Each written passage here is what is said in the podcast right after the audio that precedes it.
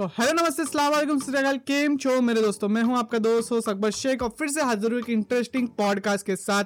आज का पॉडकास्ट आपके लिए बहुत ही ज़्यादा इन्फॉर्मेटिव होने वाला है तो ये पॉडकास्ट के साथ आप एंड तक ज़रूर बने रहना, जिससे आपको बहुत सारी लर्निंग मिलेगी जो आपके करियर के अंदर और आपके पर्सनल लाइफ के अंदर आपको बहुत आगे लेके जाएगी। वट इज़ डाइवर्सिफिकेशन जब आप अपनी इन्वेस्टमेंट जो आपने बहुत ही मेहनत करके, जो अपना पैसा सेव किया रहता है, जिसको अगर आपको इन्वेस्ट करना है उसको अलग अलग जगह पे इन्वेस्ट करते हो ताकि आपका जो रिक्स है, वो मिनिमाइज हो सके। उसको कहते हैं डाइवर्सिफिकेशन और ये क्यों किया जाता है? क्योंकि यार, कभी अगर आपने एक ही एसेट के अंदर इन्वेस्ट किया, या समझो, अगर आपने सिर्फ़ रियल स्टेट के अंदर इन्वेस्ट किया, और रियल स्टेट का मार्केट 2007 के जैसा वो हाउसिंग बबल वबल हुआ था लेमन ब्रदर कैश हुआ था, उसके बाद जैसा हाउसिंग बहुत ज़्यादा नीचे गिर गया था, वैसा हो जाता तो आपकी घर की वैल्यू बहुत तेज़ी से नीचे गिर जाएगी।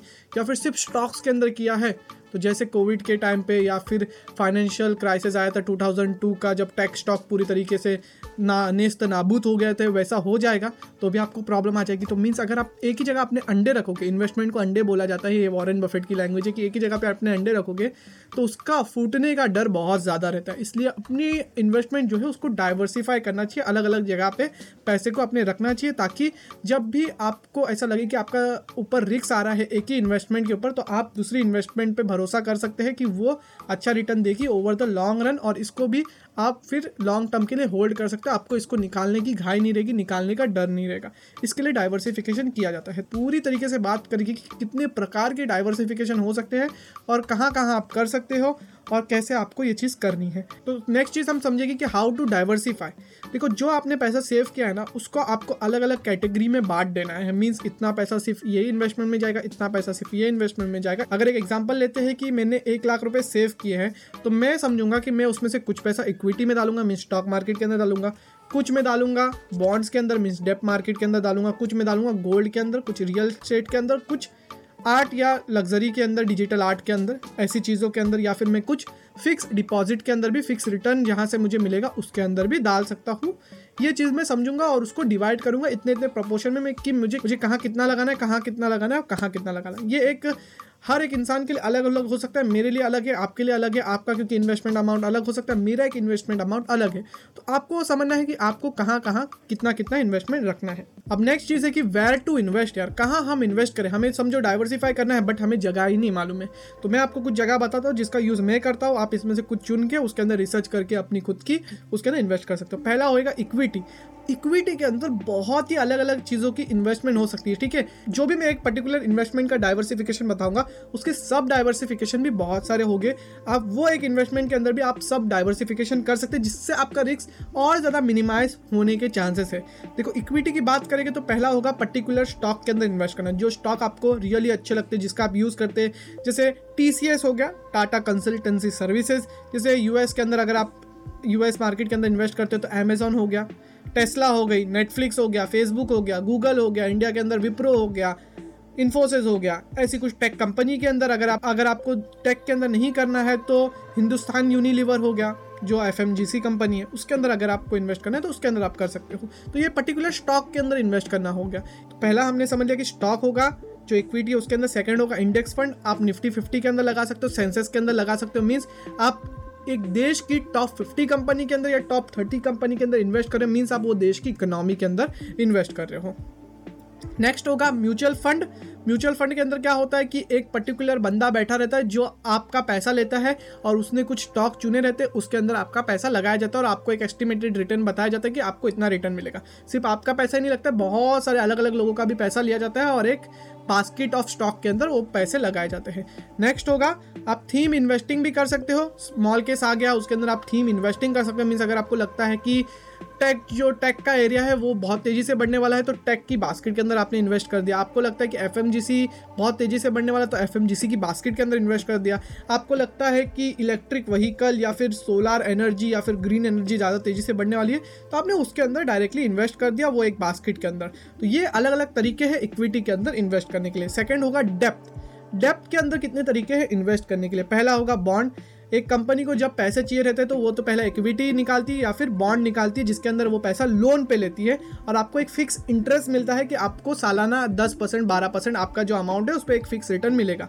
तो वैसा जो कंपनी आपको ऐसा लगता है कि अच्छी कंपनी उसके बॉन्ड्स के अंदर इन्वेस्ट कर सकते हो।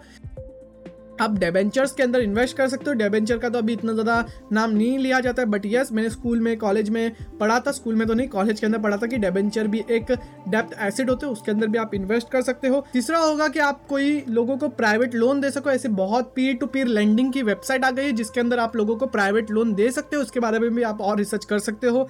नेक्स्ट जगह है नेक्स्ट डाइवर्सिफिकेशन है गोल्ड गोल्ड के अंदर भी आप डाइवर्सिफिकेशन कर सकते हो. पहला होगा फ़िज़िकल गोल्ड के अंदर आप डायरेक्टली इन्वेस्ट करते हो, उसको लॉन्ग टर्म के लिए होल्ड करते हो, उसके बाद सेल करते हो. सेकंड होगा डिजिटली अगर आपको करना है तो ग्रो के ऊपर आप डिजिटली गोल्ड ले सकते हो ट्वेंटी फोर कैरेट का, और जब आपको लगता है उसको बेचना उसका भाव बढ़ गया तब आप उसको बेच सकते हो।